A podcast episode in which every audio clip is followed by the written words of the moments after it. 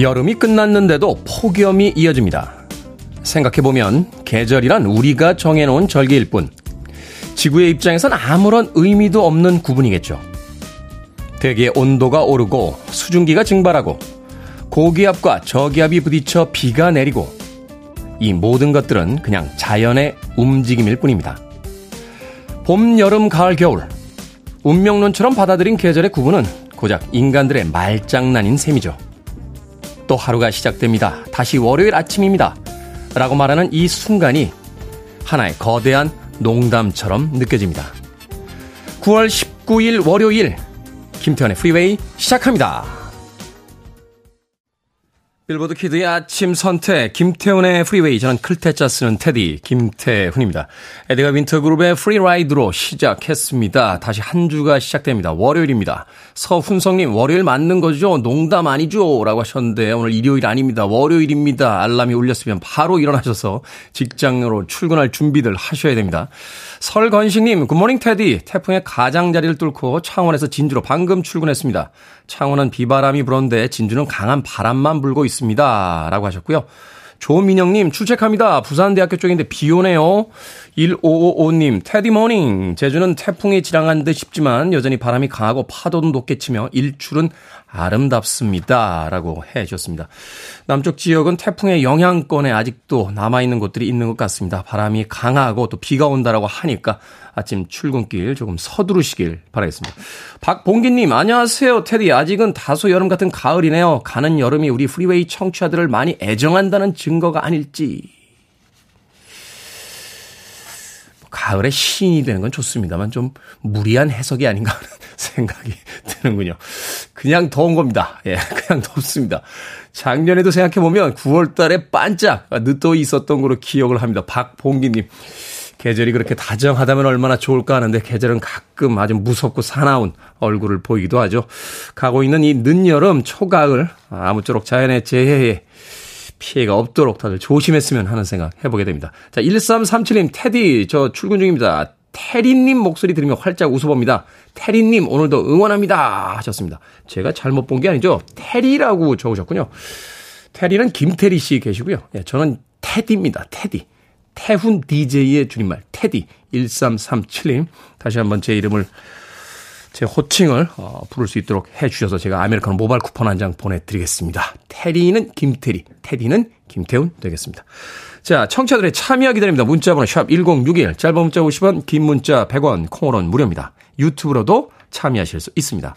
여러분은 지금 KBS 2라디오 김태훈의 프리웨이 함께하고 계십니다. KBS 2라디오 yeah, 김태훈의 프리웨이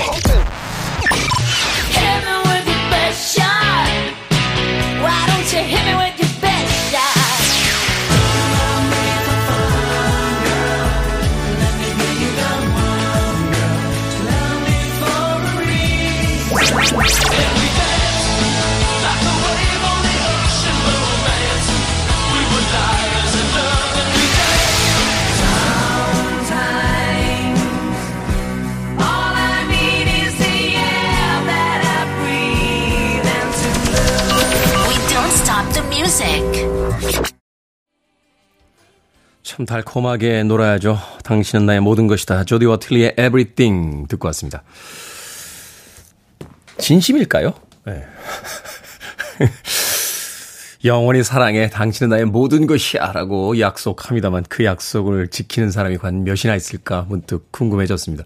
그럼에도 불구하고 우리는 결국은 펑크가 날 어음 같은 그런 약속들을 남발하죠. 왜 그럴까요? 그건 아마도 그 약속이 도래할 미래가 아닌 지금 현재를 살고 있기 때문이 아닐까 하는 생각 해봤습니다.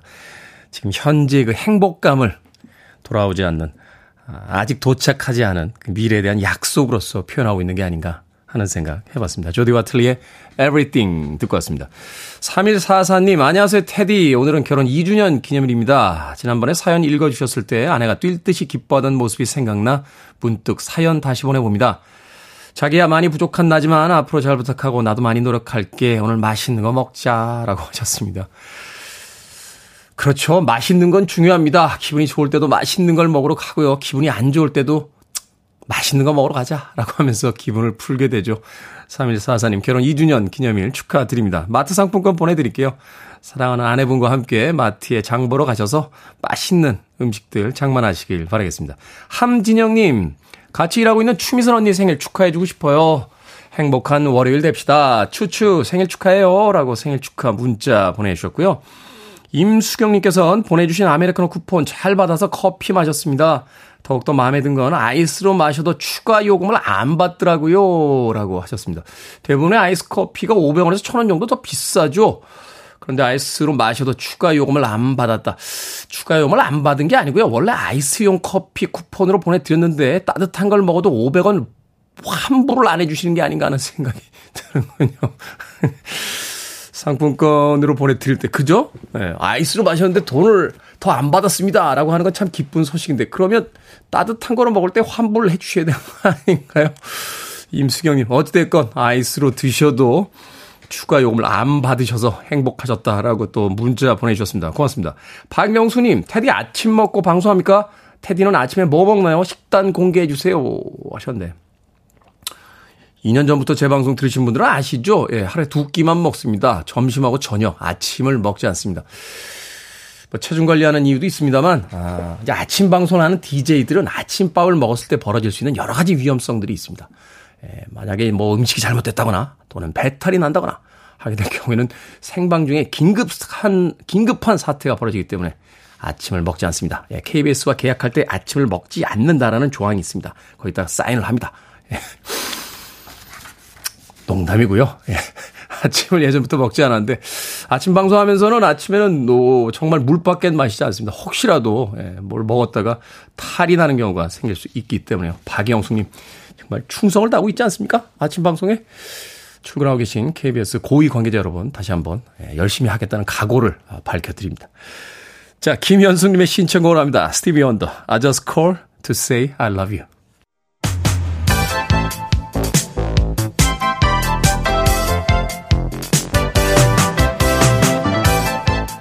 이 시각 뉴스를 깔끔하게 정리해드립니다. 뉴스 브리핑 캔디 전예현 시사평론가와 함께합니다. 안녕하세요. 안녕하세요. 캔디 전예현입니다. 자, 14호 태풍 난마돌 소식 좀 전해주십시오. 부산은 오늘 초중고등학교가 전면 원격 수업을 하기로 했다고요?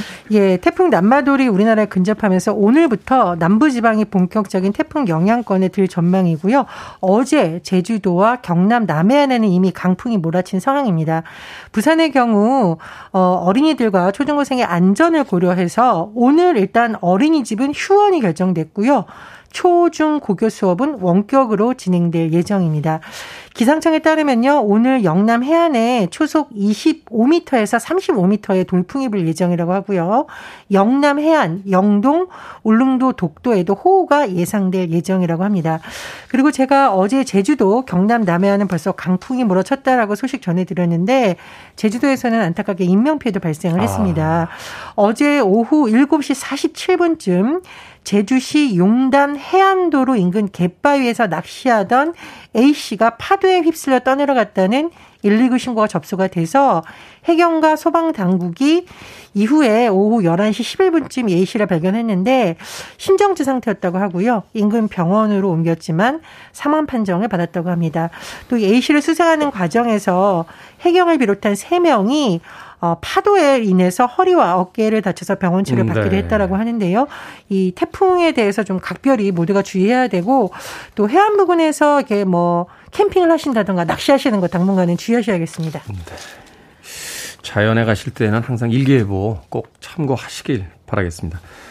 오늘부터 나흘간 대정부 질문이 진행이 됩니다. 어떤 쟁점들이 오갈까요?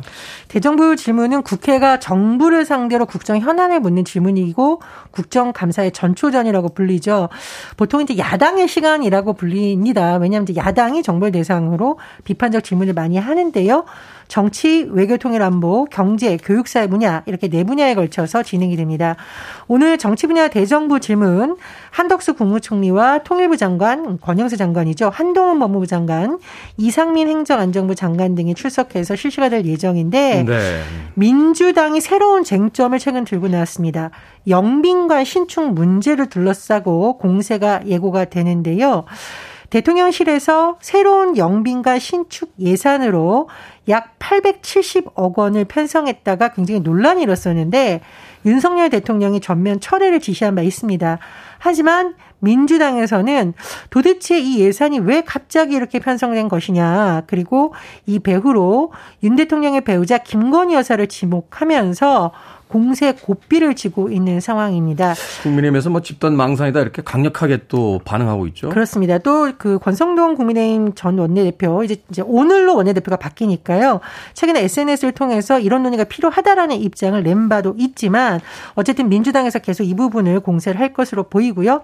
하지만 국민의힘에서는 전 정부의 실정을 비판하면서 현 정부의 기조를 비교할 것으로 보입니다.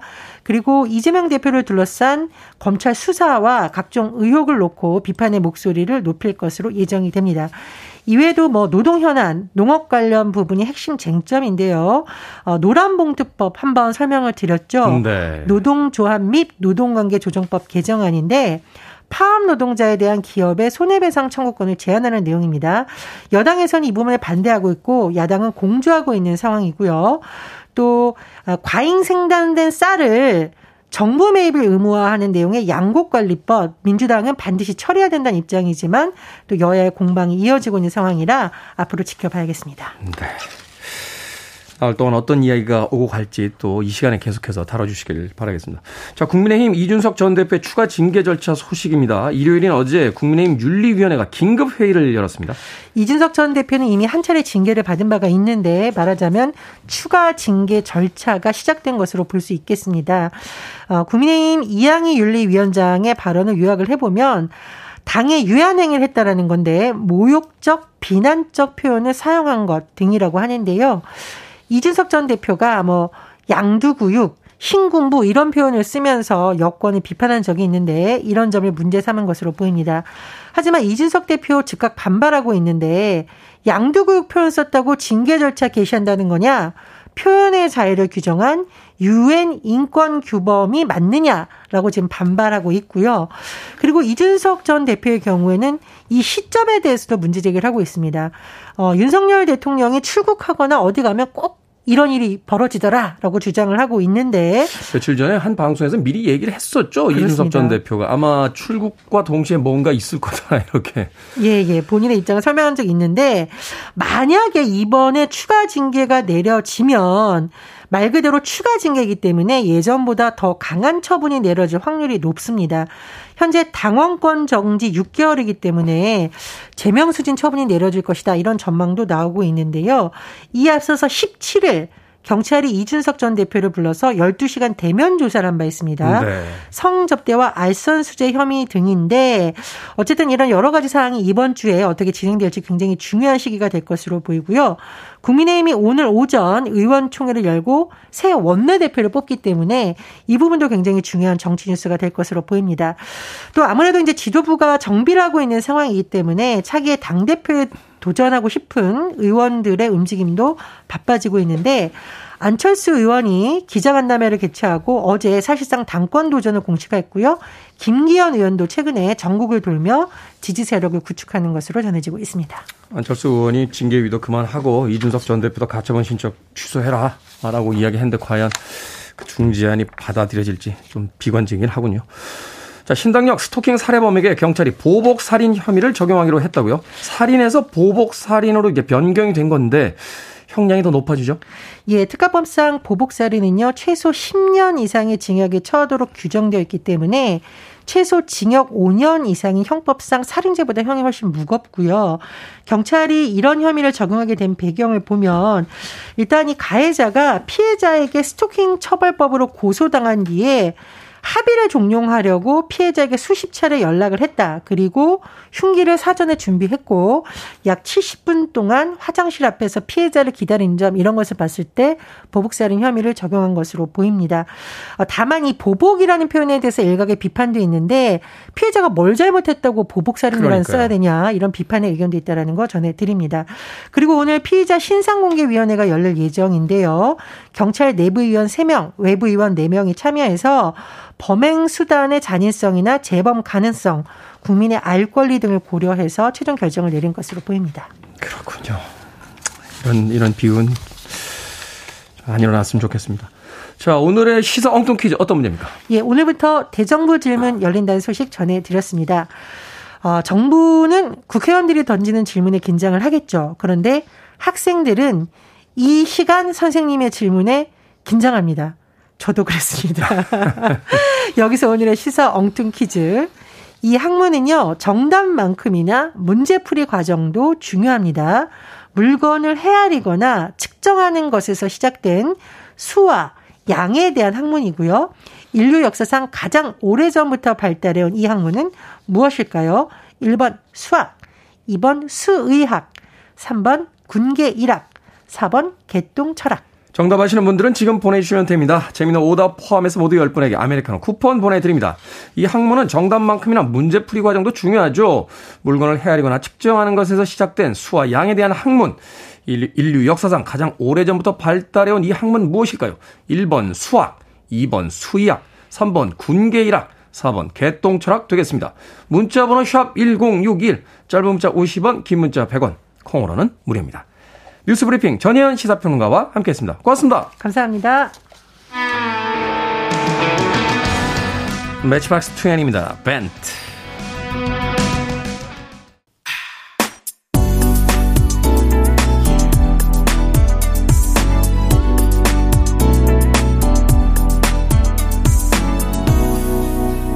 김태훈의 프리웨이 호주 출신의 여성 아티스트죠. 나탈리 임브롤리아의 Torn 듣고 왔습니다.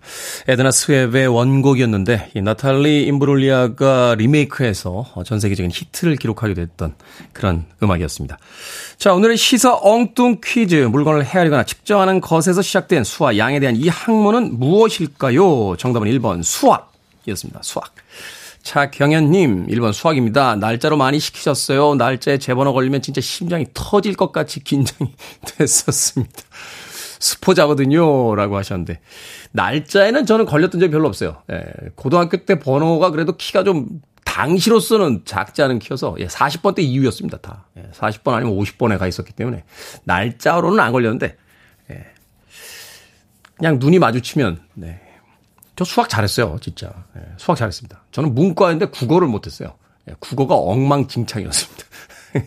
저희 수학 선생님이 야, 이 점수로 왜 문과에 있냐 맨날 그러셨는데 모르겠어요. 어, 그럼에도 불구하고 저는 문과생이었습니다. 예, 문과에 제 적성이 있다라고 생각을 했던 이상한 일이죠. 예, 차경님. 자, 김희정님 1번 수학입니다. 수학 할수록 재밌는 과목에 오, 얄미워, 김희정님. 선영아님, 여름방학, 겨울방학, 학교 다닐 때 방학이 제일 좋았어요. 라고 하셨고요. 3271님, 종이학, 수학 시간에 종이학 접다가 걸려 혼난 생각이 납니다. 라고 하셨습니다. 천 번을 접어야만 학이 되는 슬픈 사연을. 네. 전영록 씨의 문득 종이학이라는 노래가 떠오르는군요. 3271님. 자, 방금 소개해드린 분들 포함해서 모두 10분에게 아메리카노 쿠폰 보내드립니다. 당첨자 명단 방송이 끝난 후에 김태훈의 프리웨이 홈페이지에서 확인할 수 있습니다. 콩으로 당첨이 되신 분들은요, 방송 중에 이름과 아이디 문자로 알려주시면 저희들이 모바일 쿠폰 보내드리겠습니다. 문자 번호는 샵1061, 짧은 문자는 50원, 긴 문자는 100원입니다. 자, 강하수님의 신청곡으로 갑니다. 보이존, Love Me For A Reason.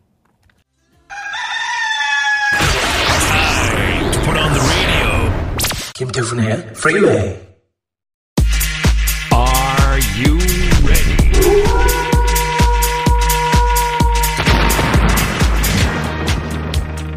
고민 해결은 이곳에서 결정은 해드릴게 신세계 상담소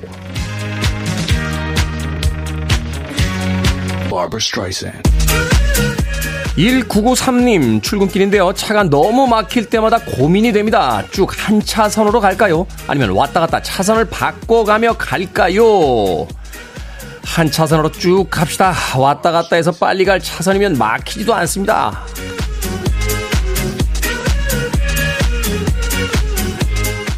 1571님, 이번 주말에 과 동기랑 단둘이 기차 여행을 갑니다. 익산에서 출발하는데 목포에 가서 유달산 산책길을 걷고 낙지를 먹을까요? 아니면 여수에 가서 해상 케이블카를 타고 간장게장을 먹을까요? 목포? 아니면 여수? 목포에 가서 유달산 산책길 걷고 낙지 먹읍시다. 케이블카 타고 그냥 먹으면 살찌니까 산길이라도 걸읍시다.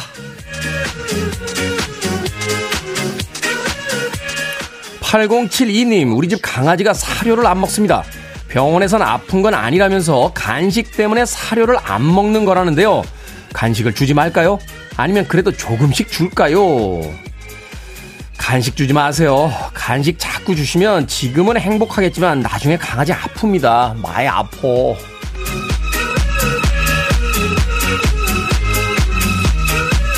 림사랑님, 저희 집에 귀여운 반려견이 생겼습니다. 가족들이 자기가 지어준 이름으로 부르고 싶어 하는데, 테디가 결정해 주세요. 만두가 좋을까요? 아니면 짱이? 아니면 민트? 만두는 음식 이름이니까 일단 빼고요. 짱이, 민트, 짱이, 민트, 짱. 짱하고 민 합쳐 장미 어때, 장미? 아, 장미 괜찮다. 어? 수컷이라고?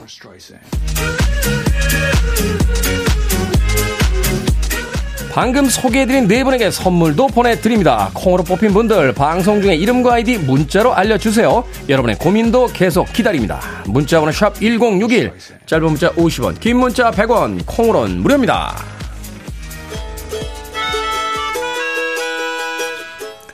붙었습니다. And we danced. You're listening to one of the best radio stations around. You're listening to 김태훈의 Freeway.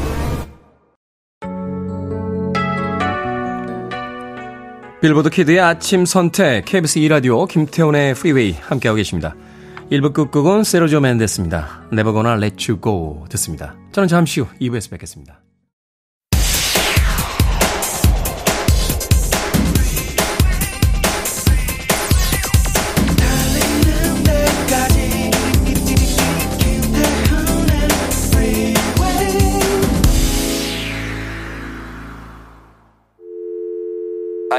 Your arms around me. I need to feel your touch.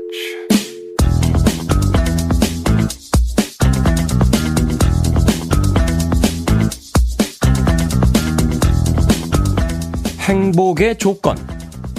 고난에 대처하는 성숙한 자세와 성숙한 방어 기제. 평생에 걸친 교육. 안정적인 결혼 생활. 45살 이전의 금연. 알코올 중독 경험 없는 적당한 음주, 규칙적인 운동, 적당한 체중.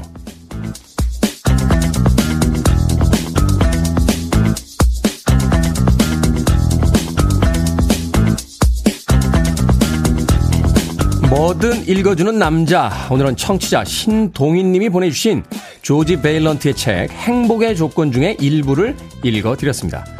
저자가 속한 연구팀은요, 1930년대 말 하버드 대학교에 입학한 268명의 삶을 72년간 추적했다는데요. 50세를 기준으로 7가지 가운데 5, 6가지를 갖춘 사람들은 대부분 행복하고 건강하게 살고 있었다는군요. 행복에는 정형화된 법칙도 정답도 없지만요. 인생을 먼저 살아본 분들의 삶을 참고해보는 게 나쁘진 않을 겁니다. 많은 사람들이 도움이 됐다고 말하는 경험에는 그럴 만한 이유가 있지 않겠습니까? 앤디 윌리엄스의 Happy Heart 듣고 왔습니다. 김태훈의 프리웨이 2부 시작했습니다.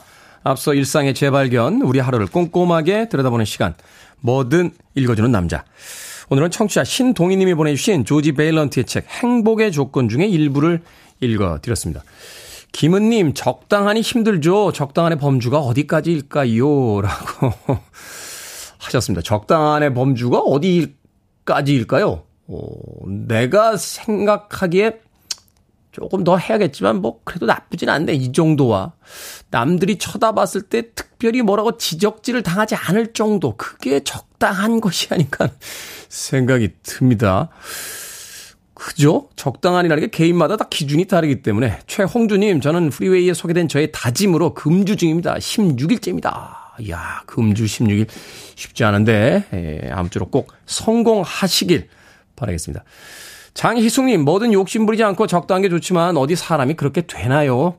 그래도 자숙합니다. 체중은 비만도 과체중입니다. 라고 하셨습니다. 오늘까지만 맛있는 거 드시고 내일부터 좀 줄여보시는 건 어떨까 하는 생각이 듭니다. 자, 뭐든 읽어주는 남자, 여러분 주변에 의미 있는 문구라면 뭐든지 읽어드리겠습니다. 김태현의 프리웨이 검색하고 들어오셔서 홈페이지 게시판 사용하시면 됩니다. 말머리 뭐든 달아서 문자로도 참여 가능하고요. 문자 번호는 샵1061, 짧은 문자는 50원, 긴 문자는 100원, 콩오너는 무료입니다. 오늘 채택되신 청취자 신동희님에게 촉촉한 카스테라와 아메리카노 두 잔 모바일 쿠폰 보내드리겠습니다.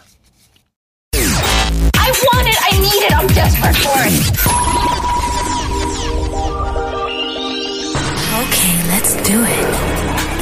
김태훈의 Freeway. 잉글랜드 댄 and 존 포드 콜리의 I'd Really Love to See You Tonight에 이어진 앤드류 골드의 Lonely Boy까지 두 곡의 음악 이어서 들려드렸습니다. 7285님, 어제 후배 결혼식에 갔다 왔는데 야외 결혼식이었습니다. 처음으로 야외 결혼식을 봤는데 정말 신선하고 색다르더군요. 제시가 행복하게 잘 살아라 라고 문자 보내주셨습니다. 언젠가부터 결혼식 풍경이 다 똑같죠. 예식장에서 어, 똑같은 순서에 의해서 다르긴 합니다만 그래도 거의 비슷한 주례사. 아. 그래서 가끔은 그 동영상 사이트에 그 특이한 축가나 주례사 하시는 분들의 영상이 올라와서 인기를 끌기도 하는데 사람들은 겁을 먹는 것 같아요. 어, 남들과 달라진다는 것. 그것이 혹시 실수가 되지 않을까, 실패가 되지 않을까. 그런 의미에서 이렇게 야외 결혼식 하시는 분들 보면 그 용기에 일단 박수를 쳐드리고 싶습니다. 야외 결혼식이라고 하면 일단 날씨가 중요하잖아요. 폭우가 내릴 수도 있는 사실은 그런 어떤 위험성을 안고 있음에도 불구하고 그래도 도전이라고 자신들만의 특별한 날을 선택하는 분들 참 용기 있는 그 용기가 또 행복한 결혼 생활로 이어졌으면 하는 바람 가져봅니다. 7285님 친구분의 결혼식 갔다 오셨다고 하셨는데 아직 결혼 안 하셨으면 야외 결혼식 한번 생각해 보시죠. 6311님, 테디 여기는 사이판입니다. 호텔 조식 먹고 프리웨이 듣고 있어요. 남태평양 바다를 바라보며 문자 보냅니다. 라고 하셨는데, 남태평양에서 왜 라디오를 듣고 계십니까? 문자는 또 왜 보냅니까? 사이판에 가셨으면, 사이판에서 일상과는 좀 떨어지셔서 쉬다 오시는 것도 괜찮습니다. 아, 막상 또 여행지에 가서 시간이 많아지면 할 게 없어가지고 휴대폰 들여다보고 계신 분들 계시더라고요. 공항에 내려서 숙소 갈 때도 계속 휴대폰만 들여다보고 계신 분들 가끔 이렇게 여행지에서 볼 때가 있는데 예전에 그 휴대폰 광고 문구 중에 그런 게 있었죠. 잠시 꺼두셔도 좋습니다. 라고. 휴양지에서 좀 쉬세요. 하늘도 쳐다보시고 걸어다니면서 사람 구경도 하시고. 63112. 어, 김지현님, 테디 앞머리가 좀 짧은 것 같아요. 시상식 사회 때는 조금 길러보시는 거 어때요? 하셨는데, 목요일 날 또 자를 건데요. 네. 저는 짧은 게 좋습니다. 예전에 고등학교 때요, 어, 두발 자율화가 시작이 돼서 다른 학교는 다 머리를 길게 해줬는데 저희 학교만 머리를 짧게 자르게 했어요. 스포츠형 머리보다도 더 짧게. 그때는 진짜 머리 기르고 싶었습니다. 예, 머리 기르고 다니다 이제 교련 선생님한테 잡혀가지고 야 너 왜 머리 안 자라? 저는 그때 이제 바리깡이라고 그러죠. 머리를 이제 오른쪽으로 이렇게 가르마를 탔는데 왜, 왼쪽을 자릅니다. 그러면은 가르마를 바꾸죠. 왼쪽으로. 왼쪽으로 바꿔서 어떻게든 커버를 해보려고. 그러다 또 걸려서 또 오른쪽을 잘리면 반가름을 탑니다. 예, 그렇게 해서 어떻게든 해보려고, 예, 어떻게든 해보려고 했던 그런 기억이 납니다. 예, 근데 그때가 지나고 나니까 짧은 게 편하더라고요. 굳이 긴 머리. 근데 그때 저희들 머리 그렇게 짧게 하셔가지고요. 제가 그 잠실에 있는 학교 나왔는데요. 여자 고등학생들이 저희 학교 남자 학생들을 별로 안 좋아했어요. 예, 다른 학교는 다 이렇게 길게 기르고 다니고 이랬는데, 뭐 그랬던 기억이 납니다. 네. 중요한 건 아닙니다. 김지현. 시상식 사회 때 조금 길러보는 건 어떠냐고요? 뭐 짧으면 안 됩니까? 시상식 사회 볼 때. 짧은 머리로 도전해 보겠습니다. 자, 예, 0976님께서요, 테디 5년 동안 요양병원 근무한 간호사입니다. 이번 주 퇴사 앞두고 있어요. 45살에 퇴사를 하니 앞날이 너무 걱정되고 염려되네요. 남편이란 사람은 그렇게 걱정되면 그만두지 말았어야지 하는 망언을 하는데, 주말 부부하면서 애들 케어하고 병원 일 혼자 다 했는데 이런 이야기를 들으니까 속상합니다. 정말 남의 편들인지 남편이란 사람들. 진짜. 제가 치킨 한 마리와 콜라 세트 보내드립니다. 아, 아시죠? 어, 저희들이 보내드리는 치킨은 혼치, 혼치킨입니다. 혼치킨. 남편분 주지 마시고, 아이들도 이날만큼은 주지 마시고, 혼자서 맛있게 드시길 바라겠습니다. 혼자 충분히 치킨 드실 자격이 있습니다. 0976님. 윌슨 필립스의 음악으로 갑니다. You're in love.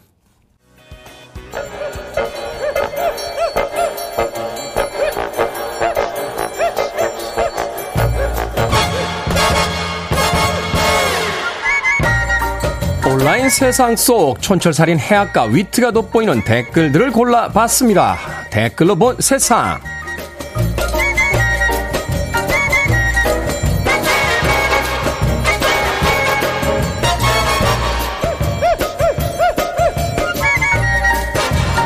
첫 번째 댓글로 본 세상. 세계적인 아웃도어 업체 창업자이자 암벽 등반가인 이본 쉬나드가 회사 소유권을 통째로 환경단체와 비영리 단체에 넘겼습니다.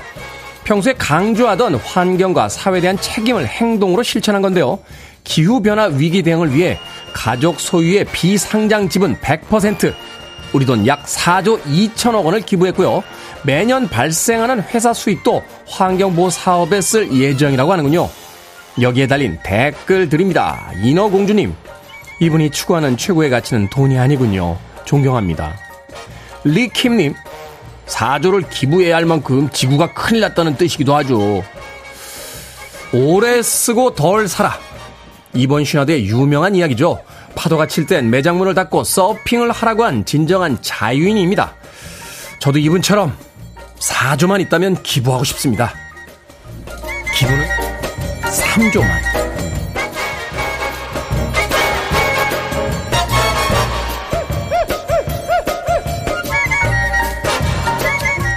기부 안 되니까 바깥에서 놀랬군요. 두 번째 댓글로 본 세상. 제주도에서 카페를 운영하는 자영업자가 음료를 주문하지도 않고 카페 사진만 찍어가는 관광객들에 대한 불만을 털어놨습니다. 카페 앞을 해변처럼 꾸며놨더니 많은 사람들이 카페를 배경으로 사진만 찍고 돌아간다는 건데요.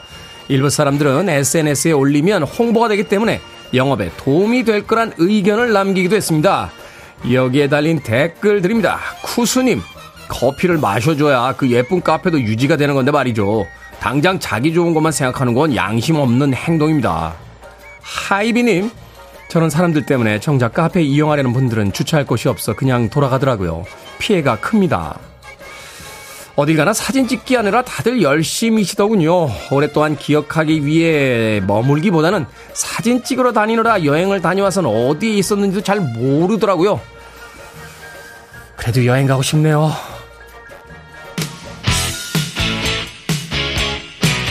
팻 베나타입니다. Hit me with your best shot.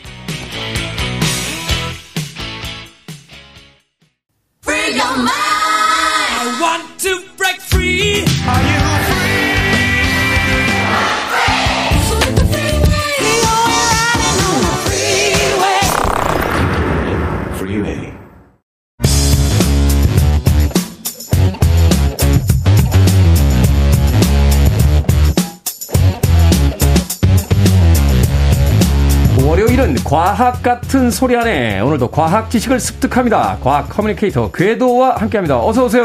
안녕하세요, 궤도입니다. 장희숙님께서 안녕하세요, 궤도님. 주미자님께서는 저 궤도님하고 사진 찍었잖아요. 미남 인증이라고. 정경환님, 궤도님 손 한번 흔들어 주세요. 해서 손을 흔들어 드렸습니다. 빨리 흔들었습니다. 빨리 흔들어 드렸습니다. 네. 자, 일론 머스크가 총 상금 1억 달러를 걸고 이산화탄소 포집 기술 경연대회를 열었습니다.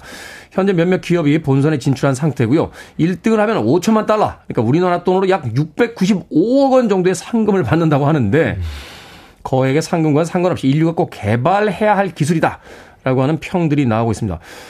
이산화탄소 포집 기술, 이게 어떤 기술이고 또 왜 필요한 기술입니까? 이게 그 예전에 저희가 이미 이 온난화 얘기 한번 했었잖아요. 네. 네 이게 그 온실가스 배출량 줄이지 않으면 큰일 납니다. 지금 상황이. 음, 음. 네, 아시겠지만 어 뭐 50년 내에 전 세계 인구 3분의 1이 사하라 사막처럼 심각한 상황에 놓이게 된다. 아. 네, 이런 이야기도 있었고. 50년 안에. 네, 그리고 지난번에 말씀드렸었는데 2070년에 35억 명이 거주하는 지역은 연평균 기온이 29도가 넘을 거다. 오. 엄청난 것 29도가 연평균 29도라는 평균 29도요? 네, 이런 말씀 드렸었고 근데 이게 뭐 그렇게 뭐 심각한 상황을 볼 거 없이 연평균 기온이 2도만 증가해도 최대 54%의 생물종이 멸종을 합니다.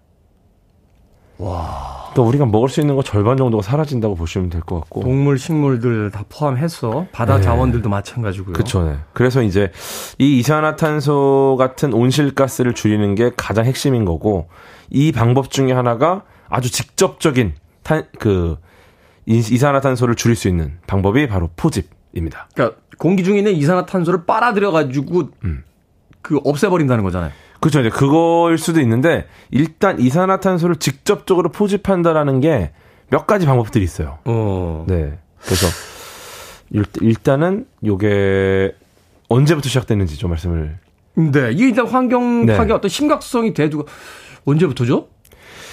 어, 사실은 되게 오래됐는데 네. 대기 중에 이산화탄소를 제거할 방법을 되게 오랫동안 찾았었어요. 음. 네, 그런데 1970년대쯤에 좀 쓸모 있는 방법으로 아이디어가 나온 게 화석연료 발전소 있잖아요.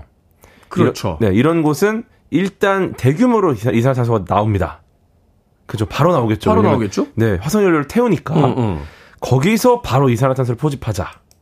이게 나왔죠. 아, 그러니까 말하자면 이제 공장 굴뚝에서 바로 그냥 포집을 해버리자. 그렇죠, 그렇죠. 예. 네. 그래서 이거를 뭐 공기 중에 돌아다니는 이산화탄소는 막 목 힘드니까 아예 가장 많은 이산화탄소 나오는 곳에서 바로 이산화탄소를 포집을 해가지고 파이프라인이나 뭐 배를 통해서 포집한 이산화탄소를 다른 곳으로 옮겨서 저장을 해버리자. 음. 이런 아이디어가 나왔는데 요 과정에서는 이제 배출된 가스를 먼저 용매가 들어있는 흡수제랑 결합을 시켜요. 네. 그 다음에 이산화탄소를 제외한 나머지 가스를 이제 배출을 하는 거죠. 이, 이 과정에서. 음. 네, 그 다음에 열로 이산화탄소 용매를 다시 분리합니다. 그래서 용매는 다시 재활용을 하고 회수된 이산화탄소는 깊은 땅 속에 이렇게 저장을 한다. 깊은 땅 속. 네, 이런 아이디어였어요. 지금처럼 세계가 커질 줄 몰랐던 아이디어군요. 그, 그렇게 모아가지고 땅 속에다 부으면 이 금방 끝나지 않습니까? 이, 이런 포집 방식 문제 없습니까? 이게 그 여러 관점이 있어요. 이 방식에 대해서. 그러니까 지금 말씀하신 것처럼 장기적으로 과연 이게 되냐. 그러니까요. 예. 네. 그러니까 이산화탄소 배출을 안정적으로 줄이는 방법 중에 장기적으로 이런 식의 방법이 되느냐. 이런 고민들이 좀 많이 있었고 또 오히려 석유 같은 화석 연료를 사용하는 방식이 있, 을 때 음. 이렇게 뭐 아, 나오자마자 모아서 어디다 가둬버린다. 이게 면죄부로 작용을 해가지고 음. 어, 어 어차피 우리 차잘 모으고 있다.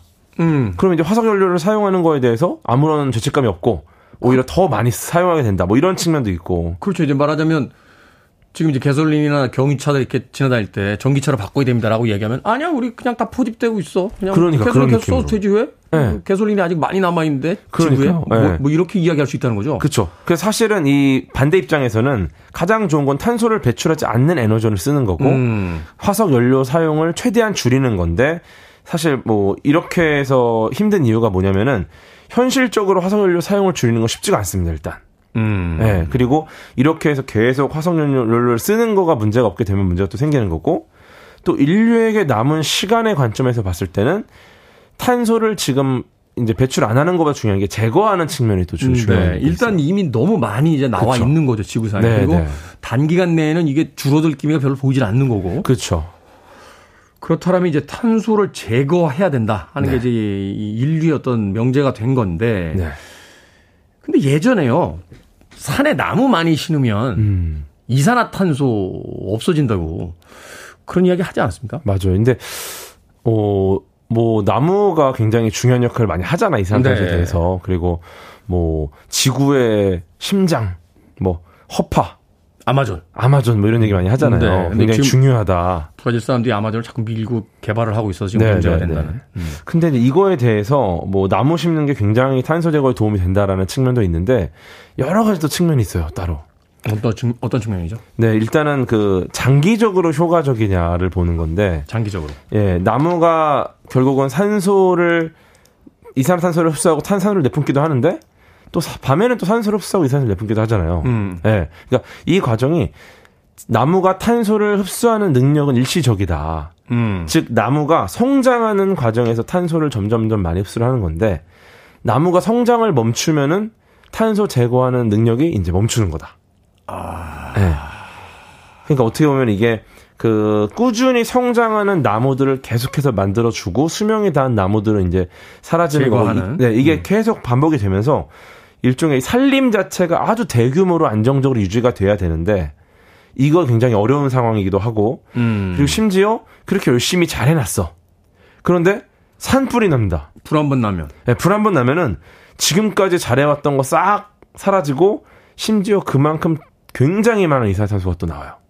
그렇죠. 불이 났으니까. 네, 그러니까 아, 그 나무 자체가 또 이산화탄소의 어떤 그, 그 이제 발화가 되는군요. 거기서. 그렇죠. 거기서 또 이제 어. 오히려 이산화탄소가 배출이 돼 버리고. 아. 그러니까 이게 어떻게 보면 관리를 잘하면은 어떻게 될지 모르겠는데 장기적으로 안정적이지 않다라는 측면이 있어서 그러니까 이산화탄소를 직접 포집해야 되지 않냐 이런 얘기가 나오는 거죠. 그게 제가 예전에 봤던 거라 기억이 정확하진 않는데 옐로스톤 국립묘지에서는 이 작은 산불을 잡지 않는다 하는 이야기가 음. 있더라고요. 왜냐하면 어.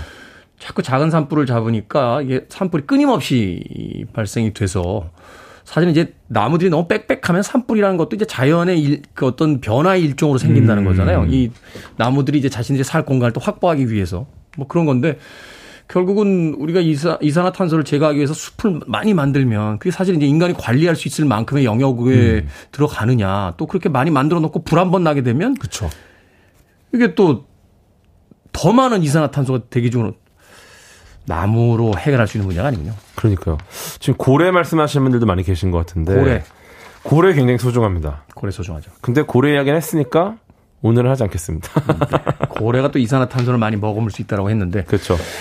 우리가 만들어내는 이산화탄소를 다 먹으려면 동해 바다에만 가도 고래가 발에 음. 치여야 되는 물반 고래반 물반 고래반이 네. 돼야 되는 그런 날이 되겠군요. 음악 한 곡 듣고 와서 이 이산화탄소 포집 기술에 대한 이야기 더 나눠보도록 하겠습니다. 홀리스의 음악 중에서요. The Air That I Breathe 듣습니다.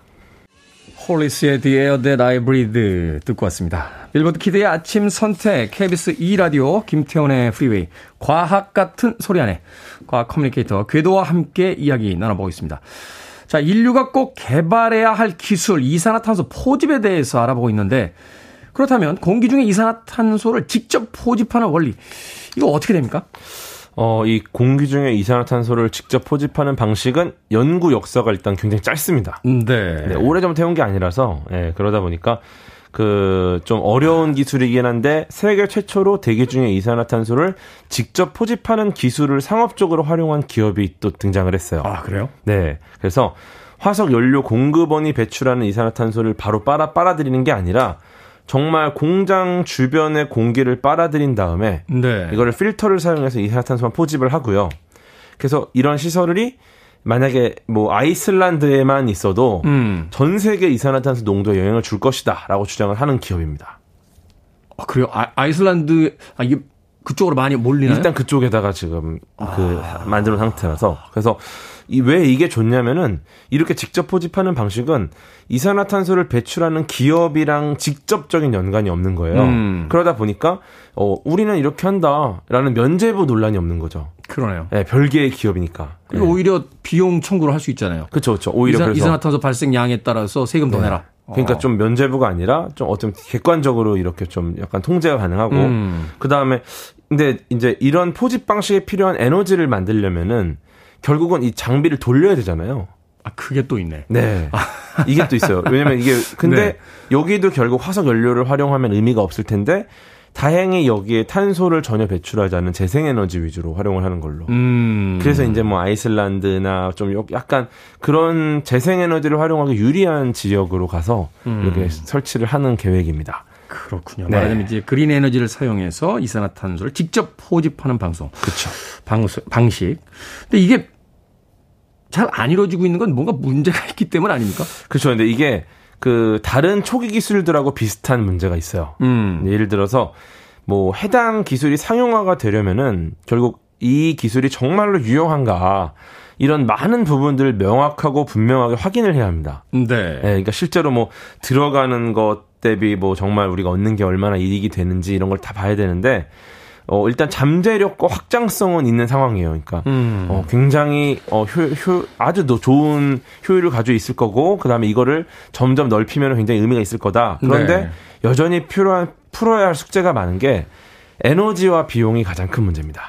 비용. 네, 그러니까 기술적으로 이게 가능해도 경제성을 봐야 되는 거죠. 그렇죠. 네, 그래서 탄소 포집 과정에서 많은 에너지와 비용이 든다. 그 다음에 넓은 부지에 정말 거대한 시설을 지어야 된다.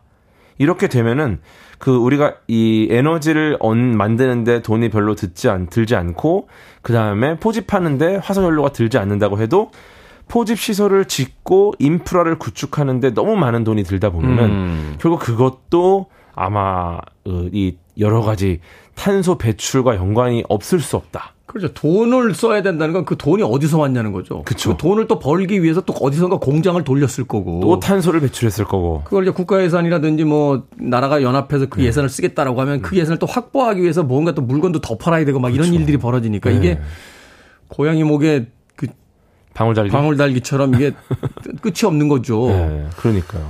어. 이런 부분들에 대한 고민이 지금 있는 거고 그래서 결국은 뭐 아주 아주 좋은 청사진을 제시할 수는 있는데 실제로 그러냐.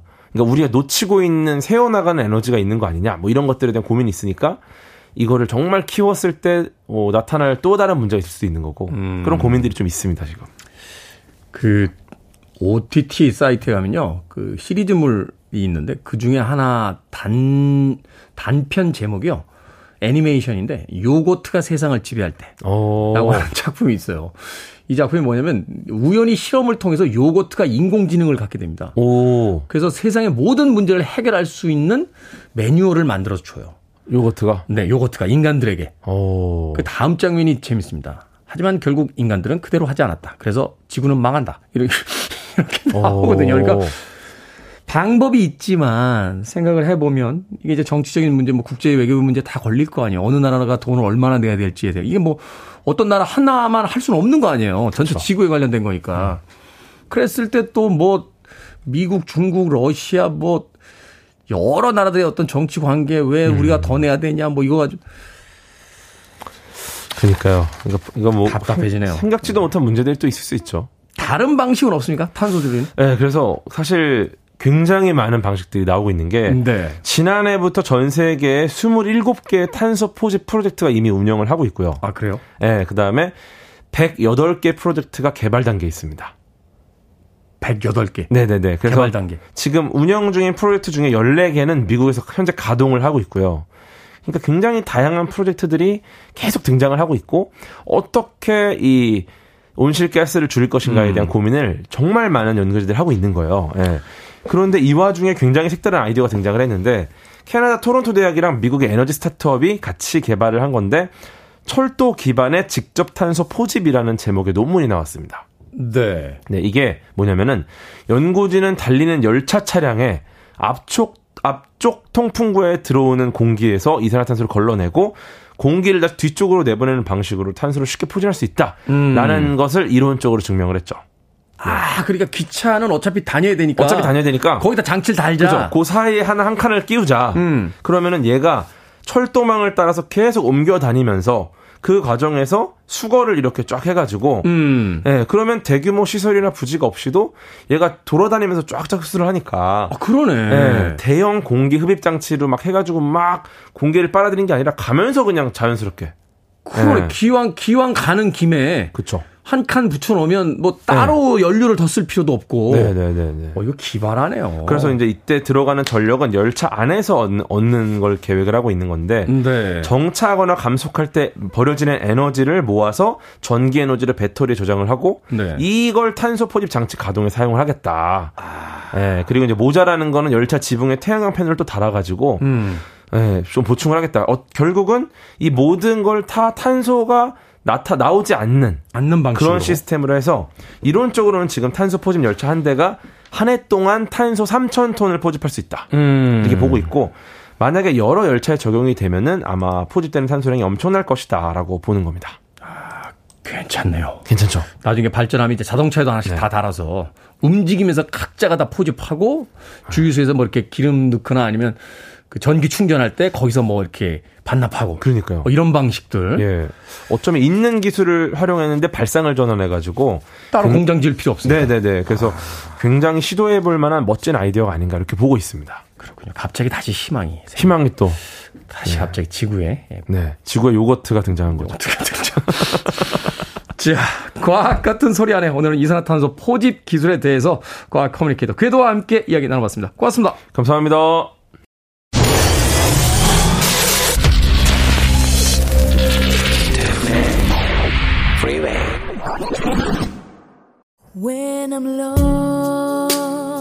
KBS 라디오 김태훈의 프리웨이 오늘 방송 여기까지입니다.